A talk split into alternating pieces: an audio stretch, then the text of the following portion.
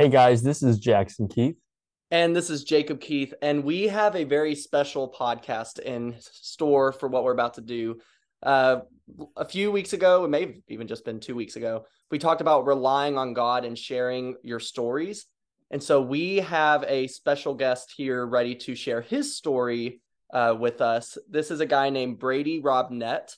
Uh, he was one of my K Life students whenever I was leading a small group in Conway during college. And he has an absolutely amazing story of what God has done in his life and where he's seen God move and how God has been able to use that. And so he's going to share his story with us a little bit. But before that, Brady, introduce yourself a little bit. Yeah. So, uh, like you said, my name is Brady Robnett. Uh, I'm a senior now at Conway High School. Uh, and a little couple things I like to do for fun. Obviously, I'm a big PlayStation guy. Who isn't nowadays? uh, recently played the new Call of Duty. super fun. What, what games? Uh, uh, I like the Spider-Man games. There we go. Respect. Uh, Spider-Man, Call of Duty, uh, baseball games sometimes. Uh, and then I like disc golf. I got into that a couple years ago. Uh, and disc golf is super fun. It's just a way to get away from baseball. Uh, uh, and it's it's just a fun it's just a fun little hobby I have. Uh, and then I play baseball for Conway High School, uh, and I've been playing that for uh, four four years now. Been on the team for four years, and so uh, it's a super fun thing. I, I just I just love it. Uh, and then the way I know Jacob is when I was in seventh grade. Uh, I was part of K Life, but wasn't really uh, doing all of the quote unquote Christian things, I guess, because I would have baseball uh, uh, practices on Tuesdays, and that's when K Life would be. And um, basically, Jacob kind of got together a few guys, and that's how it all started uh, with this with a small group. Uh, and then from there, uh, we grew together spiritually, uh, and we ended up adding a few guys as we went on, and it was really just a, an awesome thing. Uh, and that went on till about uh, ninth grade uh, when he moved to the the Searcy uh, K Life, the Searcy. and so Brady, I am going to kind of let you just kind of take the floor a little bit. Uh, what what is the story we're going to be hearing about? What what are you going to be talking about here? Okay, so I'm going to talk about my experience uh basically from December end of December uh 2020 to basically up to this point uh because there was a lot that happened uh big changes in my life uh and I guess we'll dive into that uh, whenever you're ready. Sounds good. And so just just dive on in. Dive on in. So uh, I was playing baseball uh, and we were doing practices and everything. This was December 2020. Uh, I was taking Accutane, which is uh, a medicine that uh, just helps with like really bad acne. And every month at the dermatologist, we had to do uh, labs and, and checkups. And the second month I was on it happened to be in December, and I was doing the labs, and my mother, who's a, a nurse practitioner, noticed that the the blood count for my white blood cells was a little off, and so we did it a couple more times, and it got progressively worse, uh, the white blood cell count, and so we ended up going to the dermatologist and asking her, "Hey, like, what's up with what with these counts? Is it because of the medicine or, or what, what do you think? And she just said, don't worry about it. It's nothing. Uh, we don't need that. Like, why did you even bring those blood counts? We don't need them. And so then we just went to Arkansas Children's Hospital. Uh, this was uh, on May, sorry, December uh, 24th. Yeah.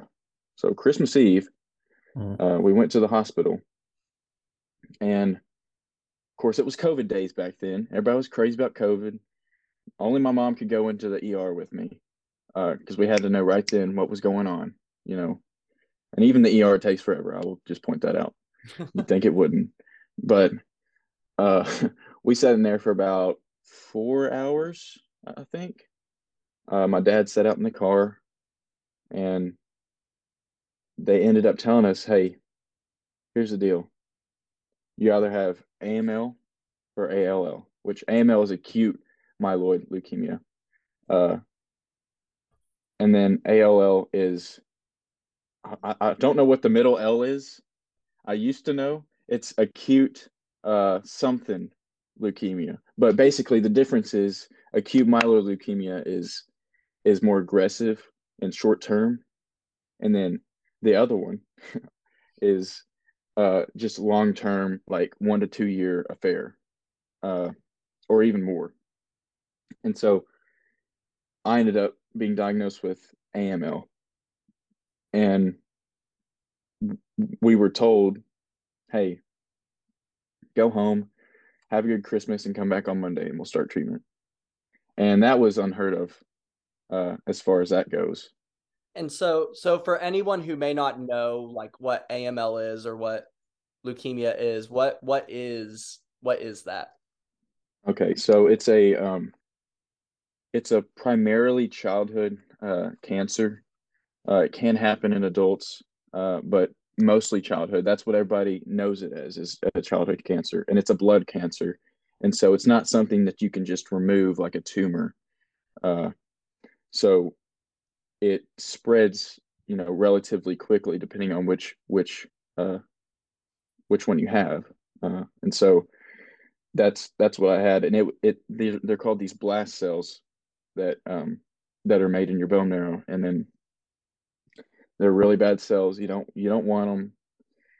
Uh, and I just had a, a really high count, and uh, that that's that's really basically what what uh, leukemia is. It's just a, a blood cancer. Yeah, and so I can imagine that's not exactly what you wanted out of your Christmas Eve for sure.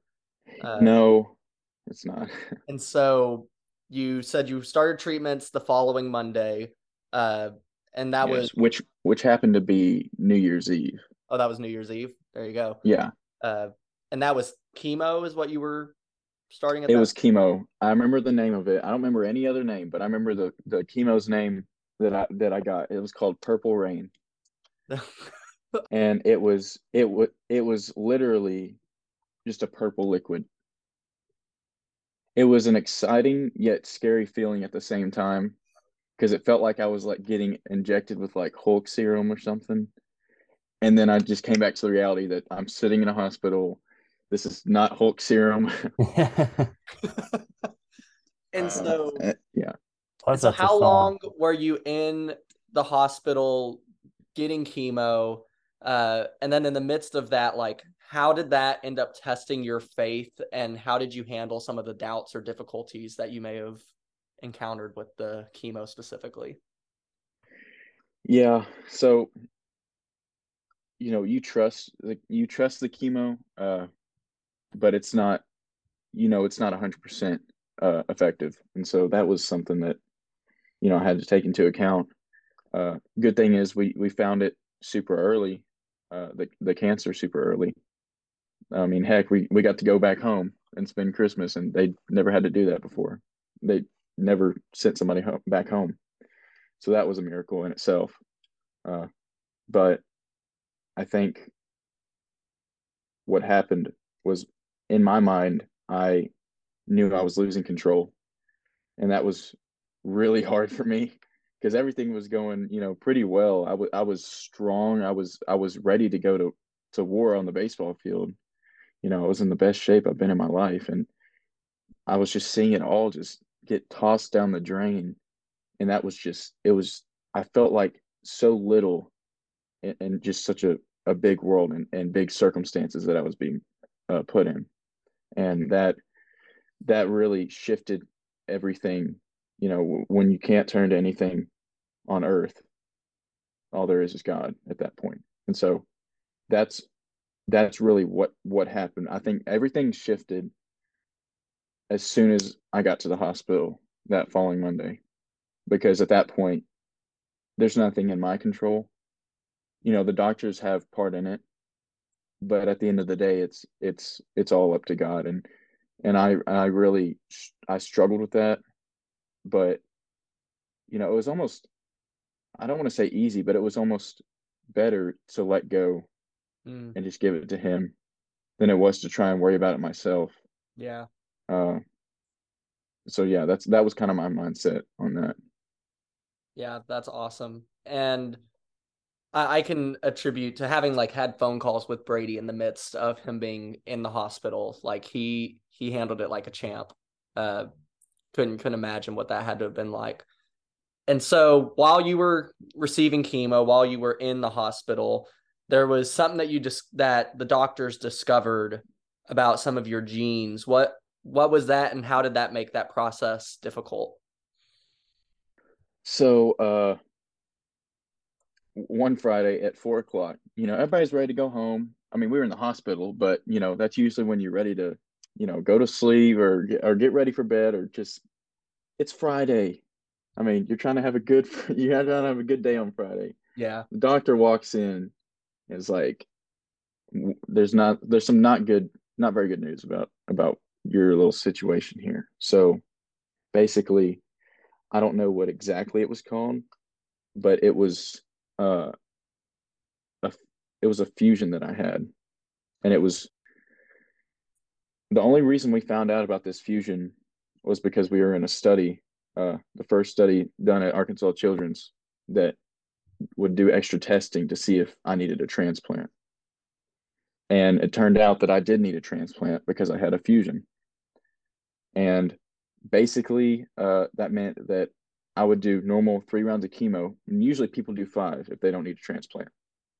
I would do three rounds of chemo, then go do a transplant. And that would be in May.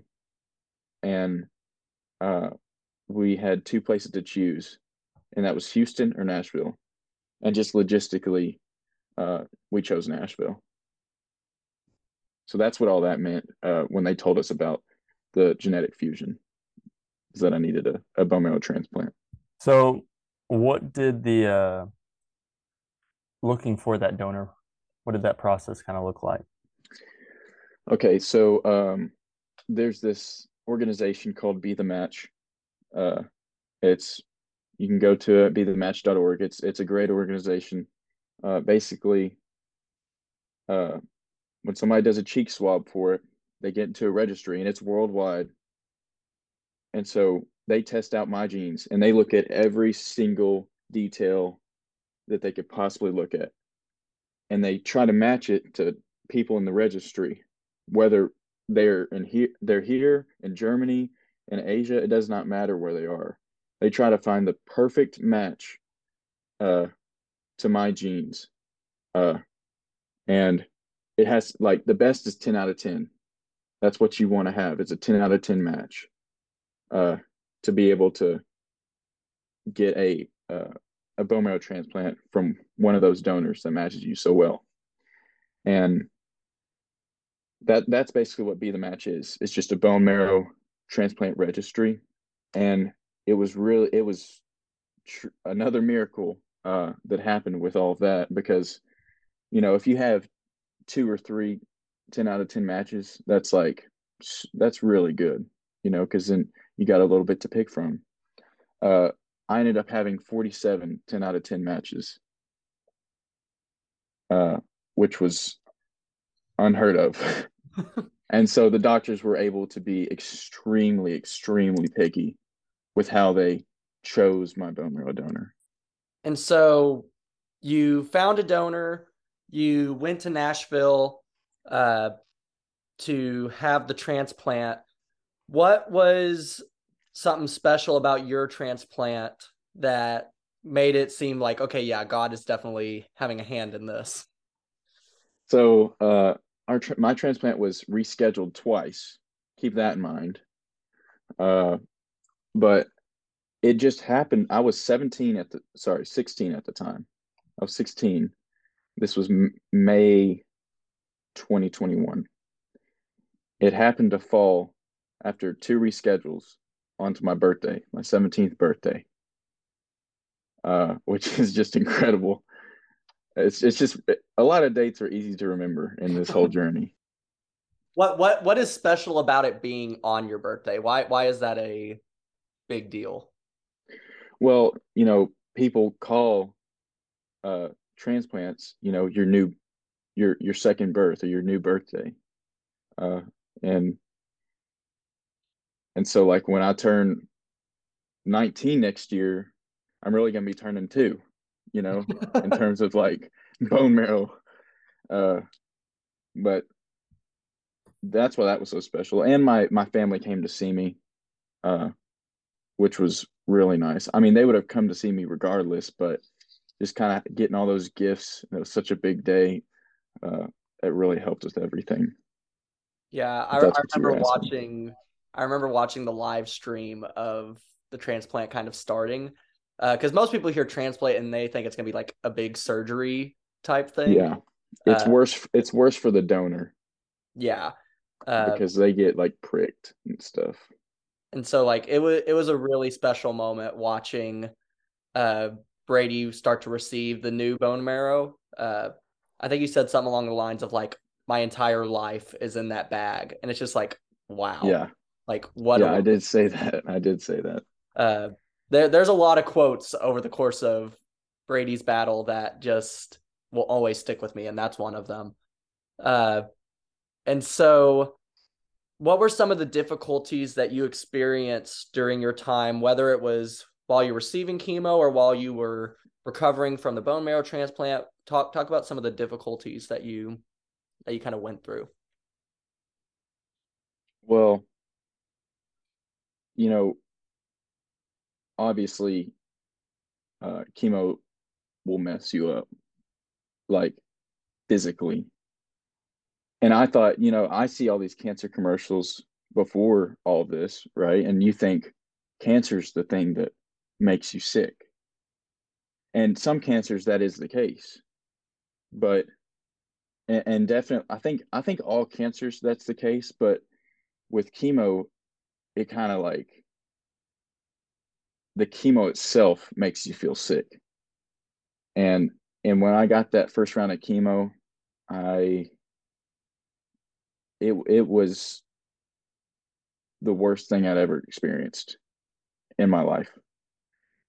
I was that I threw up so much. I I had rashes. It was it things were just it was just so it was so painful. And in the second round wasn't as bad, but the third round was also bad and uh just the symptoms that I had with chemo, that was incredibly difficult. And in Nashville, I had to have radiation and I had four there was four days and then one day of chemo, four days of radiation with two two sets of radiation each day, morning and afternoon.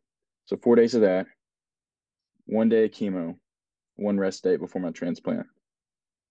The chemo wasn't that bad the radiation the first day was all right and then the last three days were extremely terrible you i mean you wouldn't think radiation would be that bad right i mean what i mean what does that what does it even do right well it wipes out every every blood cell that you have in your body pretty sure that's what it does because then it then your body can't create new bad blood cells, right? So just I would say imagine that, but you can't. you can't. Yeah. Uh and so I remember distinctly standing because I had to stand the whole time. It was 10 minutes facing the front and 10 minutes turned around so it could shoot my back uh, with the radiation.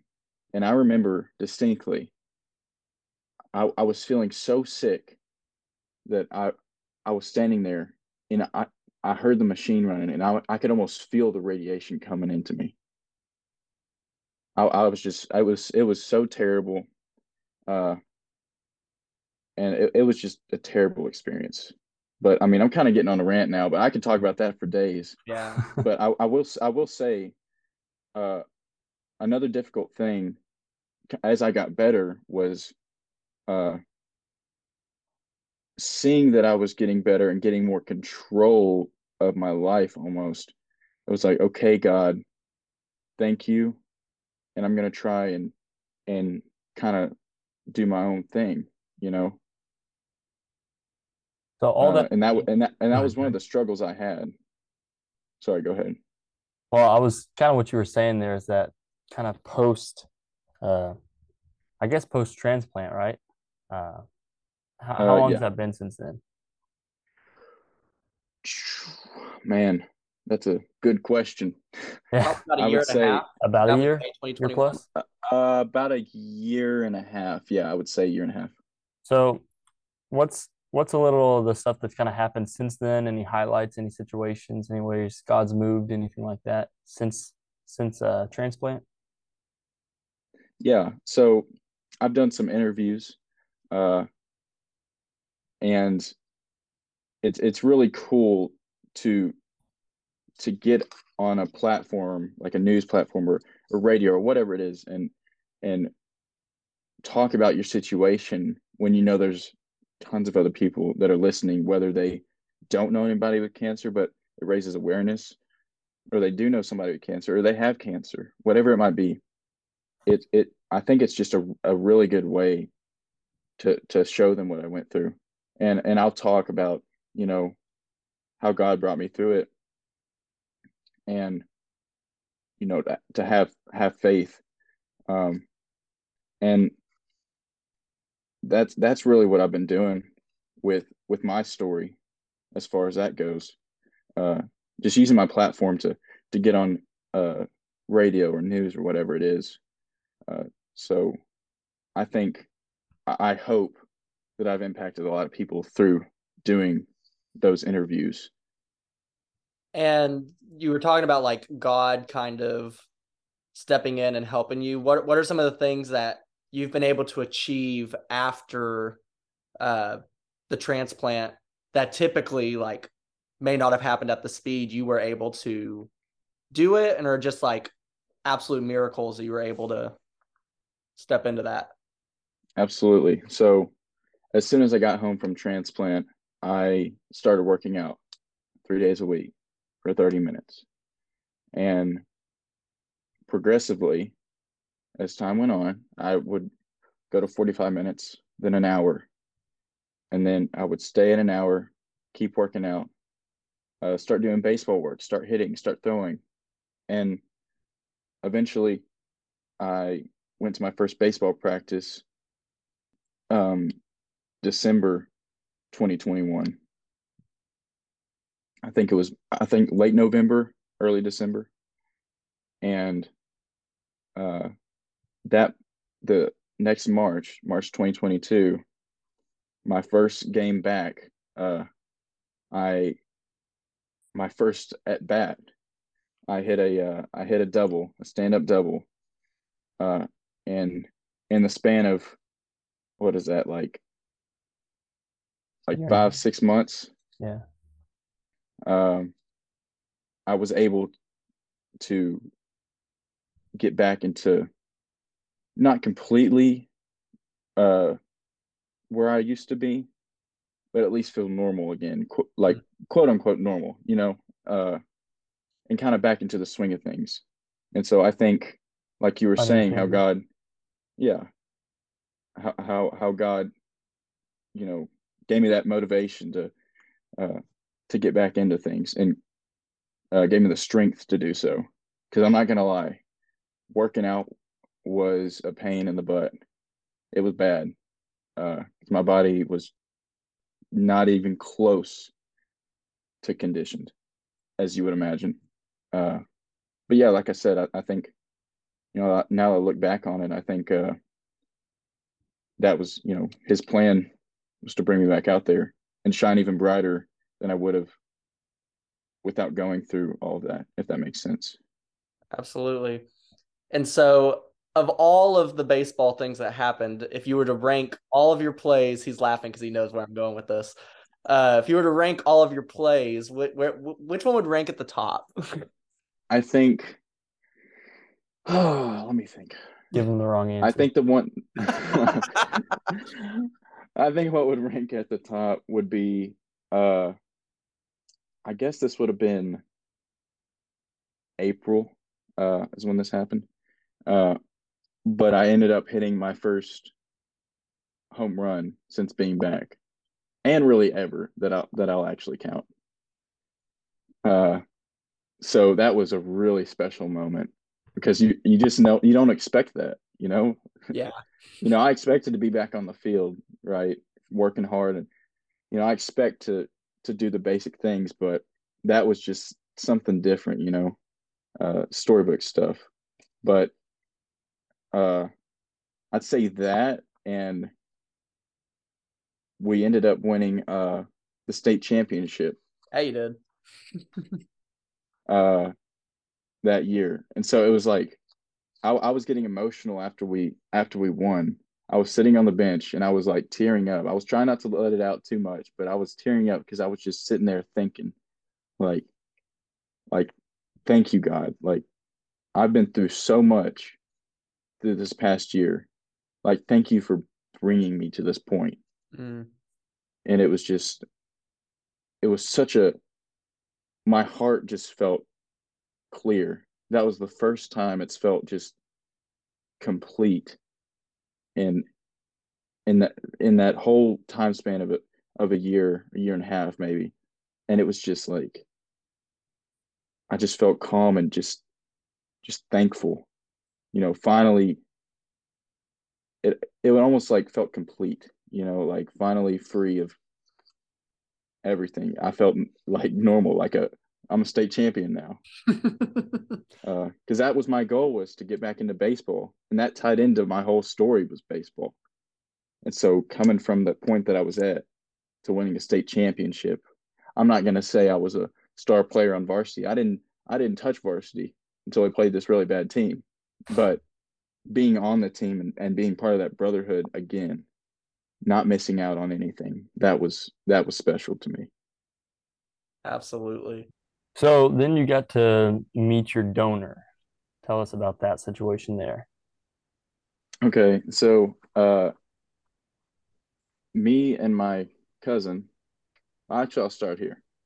It's my sister's birthday, uh, and you know my whole family comes over uh, to celebrate, and so that's what I think's happening. Uh, and don't worry, my sister, like she she allowed this to happen, to have the spotlight on me. Uh, so I go out to get pizza with my cousin, and we for dinner, and we bring the pizza back, and he's like, "Here, let me carry the boxes." I'm like, "Okay, that's kind of out of place for you to ask that, because he would never ask, he would never offer that if it wasn't for this." Uh, it was so I wouldn't have anything in my hands, and so I opened the front door, and everybody's sitting in the the main living room around the couch. They're filled they're filled up the couches, and I'm like, okay, this is sketchy. And because nobody ever sits in there. And I'm like, okay, what's going on? And so I can't, I like mentally count all the people that are my family. And I'm like, okay, who is this person? And their back is turned to me. And I'm like, all right, I don't know who that is. And he like looks over uh, the chair that he's sitting in and he goes, hey, what's up? I'm like, what? How, how did you like? How did you recognize him? How did you know? Well, I had seen pictures of him. Okay. Uh, and we had called him before. Uh, and so I know what he sounded like and what he looked like, but I had to do like a quadruple take. Uh, I was like frozen, and I was like, uh, what, what the heck? and then we just like we just embrace each other and I, I was I was like thank you so much. Like what do you say? You can't I mean I, I wanted to say thank you and I did but there's not anything sufficient uh, uh, for a thanks of like what he did for me, you know? Yeah. So that was, it was like, what do you even say? Mm. I, I was I was kind of I was like, how do I even start this conversation? Like, this is the guy. you know, this is my this is the dude that saved my life. Like what's what's what's going on? And so I was just kind of in shock. And we spent time with him for a week. We went um to Stuttgart, Arkansas, and surprised him with a, a custom uh, like engraved gun. And on the side of it, it said, "For the life you've given me," uh, and then has uh, the trans uh, not the transplant date, right? Maybe I think it is the transplant date. I think it is. Yeah, it is the transplant date on the side of it. And he was in tears uh, when we gave him that gun because he's a huge hunter. Mhm. Uh, and he he said he's putting that gun to good use. He told Yeah. me he said he said it's I'm I'm having trouble missing missing my shots right now. Wish I could say the same. Me too. Not to throw a gospel comparison there. I was about to go there. I was getting Yeah. ready for it. like you you're talking about like what do you say to this guy that saved my life like without him hmm. i don't have life and i can't even imagine what that's going to be like in heaven someday when we get to do that with jesus himself because It already stressed me out too much with living Andrew. uh and so uh, brady talk a little bit like to bring the gospel into this a little bit uh talk about some of the ways you got to see god impact those around you maybe how he impacted you in the midst of it like how your Yeah. perspective on things changed Yeah. So, uh, I think the biggest impact that I have seen, uh, because I'm sure there have been impacts here and there that I haven't seen with, you know, interviews and, and radio talks and just all those things, because those things I'll never know about, but I hope that they reach out to people. But I will say, one, I, I will I will say it is my my favorite thing that happened that I've seen is uh, this man. He's he's one of my father's friends. He's uh, 52. He was 50 at the time, and quoting him, he said, "For 50 years, he'd been living a fake life. Uh, like he went to church when he was younger. He did all the things uh, uh, that you're quote unquote supposed to do as a Christian to to be a Christian. You know, good works, and um, he saw what I was going through, and that and the faith that I kept through the whole thing, and he ended up uh, getting saved at 50 years old. Mm, because of me. And that that just kind of was like like what? Like I, I just I just never seen anything like that before. I, I didn't judge him. I'm it was it's, it wasn't a judging like I I was I was just like thankful that it, something something happened you know because of what I went through. Uh because it, it just makes you feel good. Like Yeah. all all that pain and suffering just it it it produced these these fruits that that you can just be like man i'm i'm just so happy that happened. And i didn't even try to make it happen mm, you know? That's good. and, and everybody hears you know god plants the seed. And i was you know i was just a farmer. Let's say i was a farmer. I just planted i, I just i just planted the seed and god god god did the rest you know? Uh That's good. God grew on him. And so that that's just something super cool. And he he's just a great guy. And he was a great guy before, but you can just tell he's so passionate about Christ. And it's just it's it, it's really cool to see that. Um and I think with me and my personal life, Mhm. uh you know, it's for the longest time after, you know, transplant and everything, you know, I try not to take take th- things for granted, and I still work on that. Uh, but you know, we're humans. We always fall back to how we always used to be, and so you know, a lot of times, uh, you know, I'll be like, I'll, I'll take some things for granted. That's just how we are. I never thought I'd get back to that point, but I'm not gonna lie to you and say that hasn't happened. Uh, and so some things have gone back to normal like that.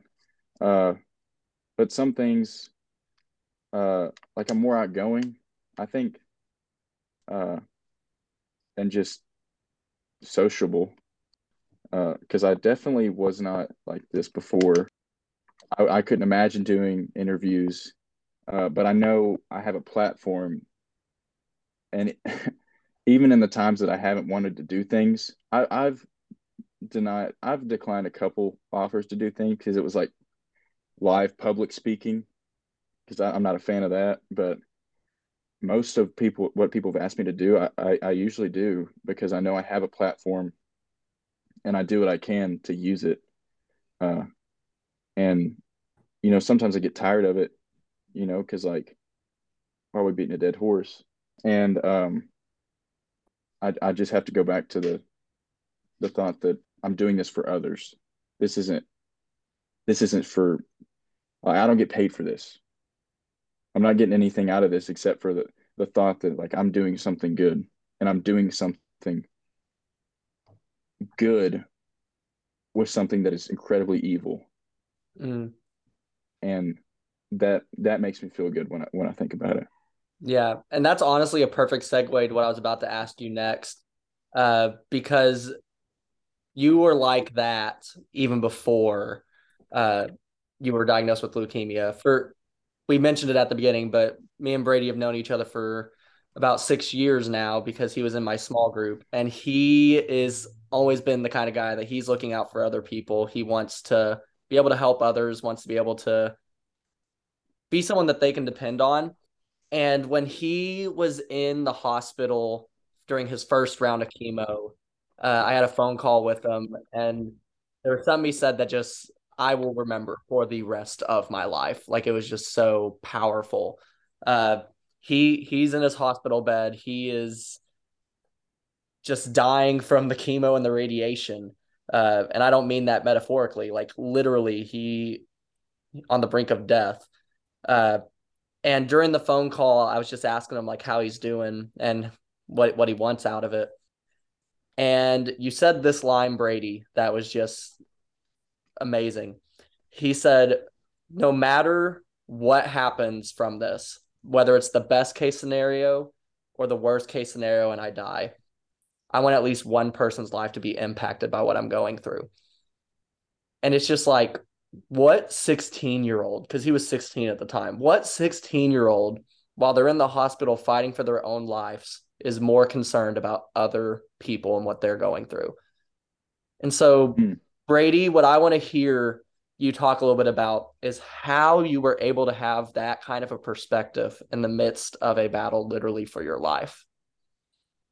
Yeah. that was, I, I think it was just because, you know, I had nothing to lose but everything to everything to gain and i i think a lot of it was also because i was i i didn't want i think i was just trying to be strong for others I wanted others to see uh that you can you can make it through this you know with faith and be strong through it and i i i my whole thing was kind of being uh, strong and focused on others, not on myself. That that was a lot of it.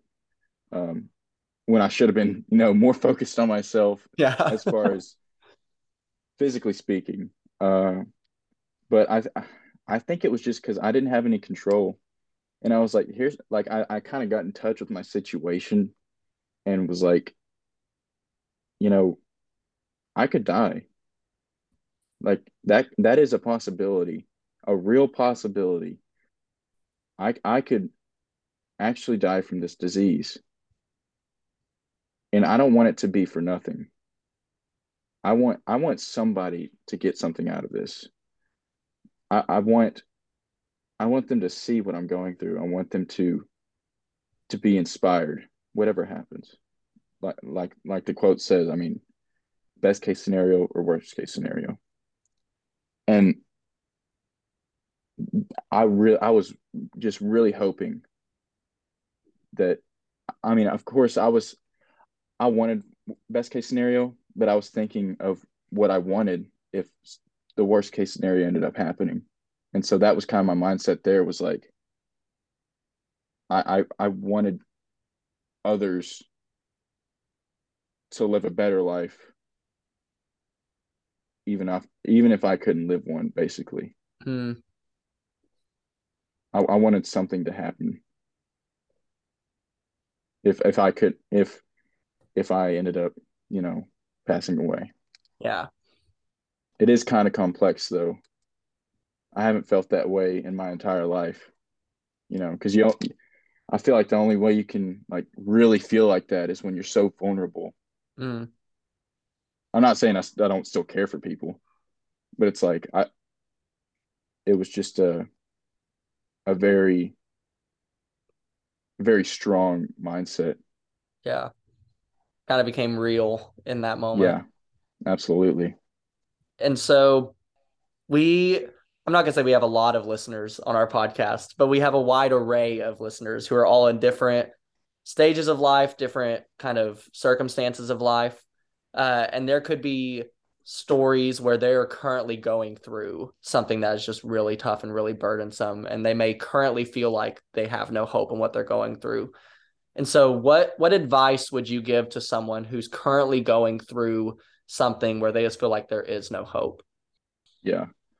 Well, I'm going to be honest and say that you know, we're humans. I'm still working on my relationship with God. Just because I went through something so traumatic doesn't mean my relationship is perfect with him. I still go through rough patches, just like every relationship. Uh, but when you are in those rough patches, uh, as far as like your circumstances, uh, I would say try as hard as you can. I know it's hard. It's really, really difficult. But try and remember that control is not in your hands. It might feel like it is, but at the end of the day, you can't control a lot of of what happens in your life.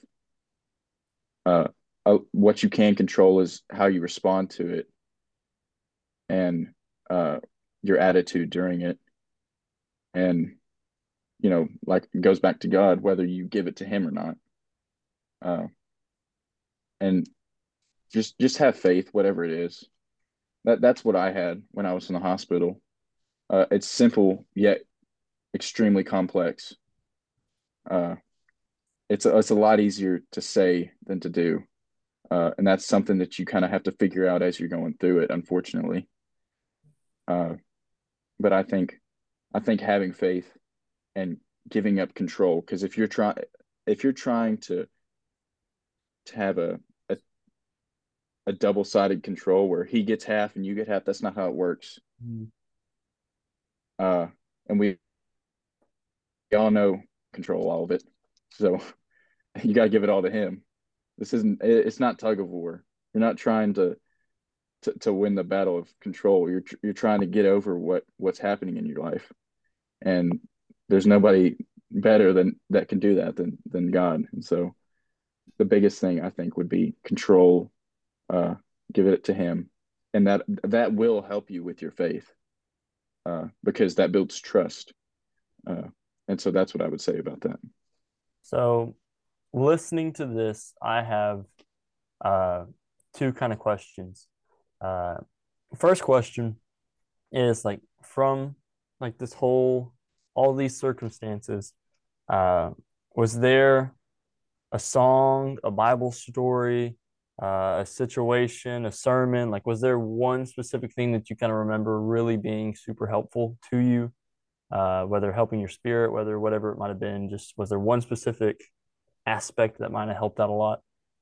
Well, there is a verse, uh, and that's something that I used uh, throughout the whole thing. That was like kind of my like tagline. Like if you saw that, you knew it was come from Brady's battle. Yeah, Jeremiah twenty nine eleven, and it it extremely uh, helped me as well as like devotionals that I would read. Uh, as far as that went, uh, and uh, I don't think it would be a certain story, but that verse was pretty huge. It, I mean, like you saw, it was on the back of Jacob's t-shirt right now. So, uh, that was that was the biggest thing. I would see that everywhere, and just remembering that uh, would help me. Yeah. So then my second question uh, would be so like we talked about early early on in the whole situation, Jacob led uh, a small group of you and however other many guys or whatever. And how many years was how many like how long did you guys do that before uh, you got diagnosed? Does anybody know about how long? Two years, one year? He got diagnosed was, after I. Okay, after. So, so then you already yeah, had three years. Yeah. So there yeah. was three years my, of small group and discipleship going on there. Mm-hmm. Uh, and y'all stayed pretty pretty in touch after the fact too. What what impact do you think uh, not only Jacob, also the small group, just that whole kind of situation of discipleship, how much impact do you think that had on uh, you and your situation, your demeanor, your ability to stick to God, those kind of situations? Yeah. So I fully believe that without Jacob, and I don't I don't mention the other small pleaders that I have now because that was my first year being with them and I, I wasn't a part of it really. Uh, I, I didn't have a super strong connection with them. But I will say um, those three years with Jacob, uh, no doubt, helped my character uh, in my relationship with God, and it it it, it strengthened my faith to the point where I was saying things like, uh, like I'm giving all my control to you, like I'm vulnerable. You're you're I'm whatever your will is, I'm okay with it. That's that's the that's the point that I got. The most extreme that you can get with giving up control. And I was I was okay with whatever happened. You know, because I knew, you know, I was going to be happy either way. Uh, and so I think those three years shaped me and built me and prepared me for the situation that I was going to be given uh, in 10th grade. Uh, I really think I was molded. Uh, Jacob helped mold me into uh, a strong Christian by the time uh, I was in the hospital. And I think without that, it would have been a lot harder. Like I, I, I was still a Christian, but I think there wouldn't have been as much faith. I wouldn't have known what to do, uh, like w- with, you know, God, like how I would, how I would go about the whole situation. I'd still be a Christian, but I wouldn't have as much faith, and I wouldn't have tried to give up as much control as I did. And it's just the that impact. Uh, now I look back on it, I think it actually it it like I said, it molded me into uh, a stronger person and Christian uh, for for the cancer that was eventually to come uh, in tenth grade.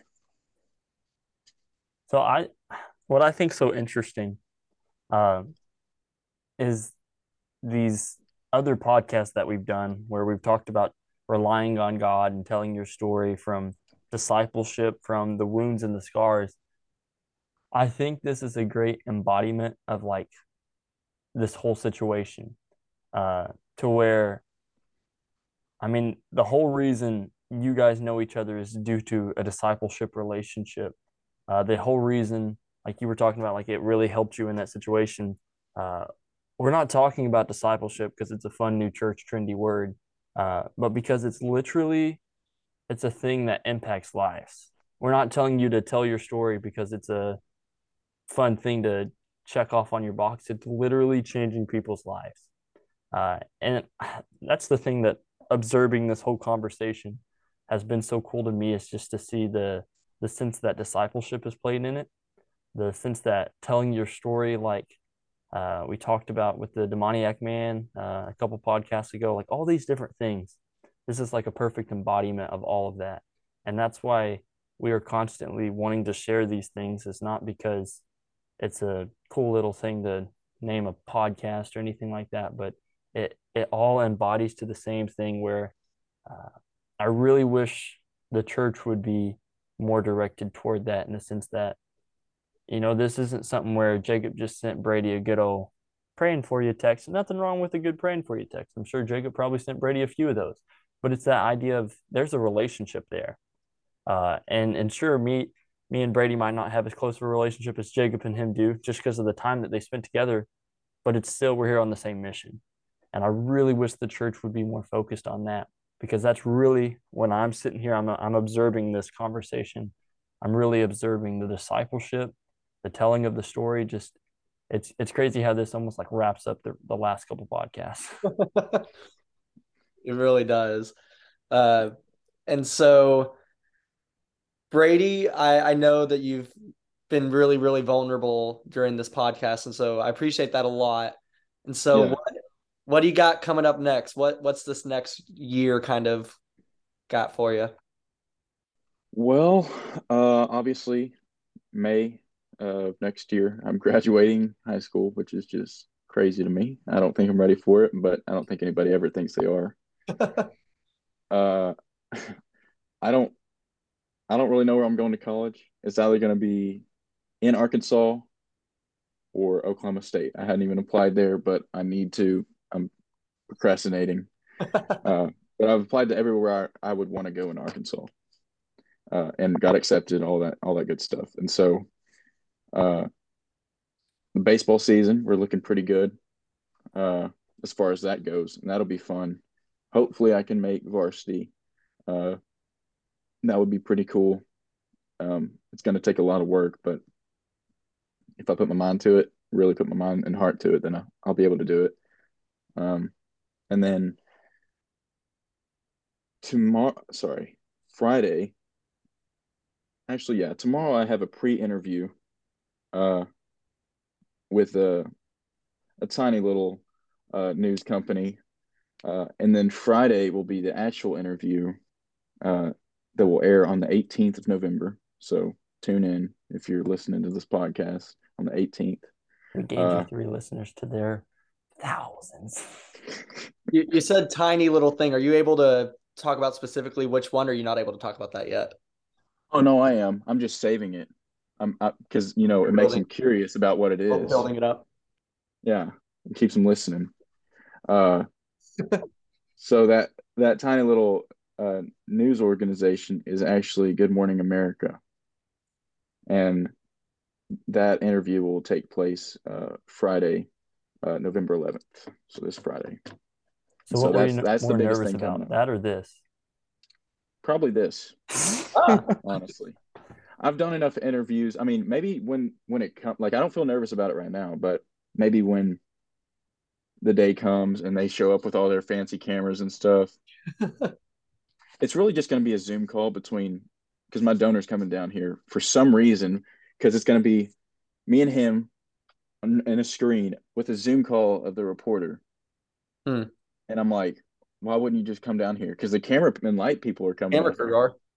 Yeah, I, I could I could I could go on about that. That's just not smart. But uh, anyway, uh, uh, maybe I'll be nervous when it when it comes time for that. But I've done enough interviews and talks and stuff that I'm just I know the questions that are coming, and I'm gonna talk about God, and whether they edit it out or not is their decision. And so if they if if they don't edit it out, I think that would be honestly pretty incredible. Mm. Yeah because uh, you know they're they're a little bit you know democratic on on I don't know how they feel about God topics, uh, but if they were to leave it in, that would that would be special. Um, it's not on their first hour, like it's not when you right, wake up. It's on their second hour. I don't know when that is, uh, but yeah, it, second hour, November eighteenth.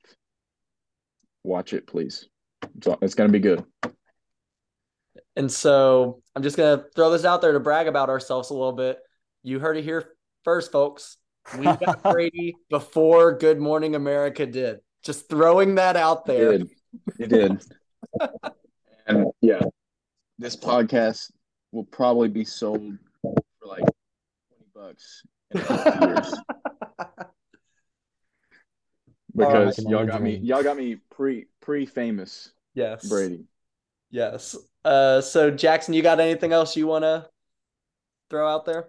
Yeah, I want to read that verse that he's talking about, Jeremiah 29 11. For I know the plans I have for you, uh, declares the Lord plans for welfare and not calam- for calamity, to give you a hope in the future. I think it's so important that we all remember um, whether you've went through leukemia, whether you have just sat in the church pews, whether you grew up in the gangs. So I don't care what your situation is, that's the same situation for you, that we all have that same hope in the future that's been declared for us.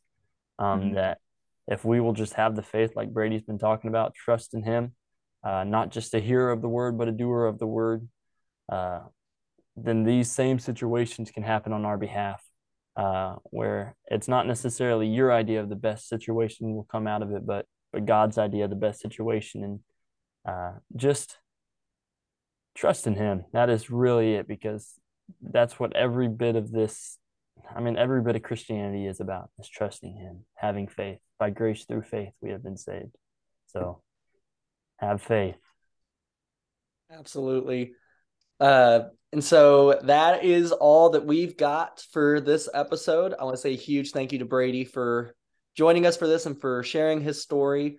Uh, and so, yeah, if you've if you've been encouraged by anything you heard here, please let us know so that we can pass that on to Brady because he he doesn't get to hear all the things from all like the radio interviews. But if we can send him anything, that'd be I'm sure that'd be good for him. Sure. Yeah, Uh, absolutely. And so, yeah, send send anything that y'all got out of this our way. We'll we'll shoot that to him. And then other than that, we will see y'all next time.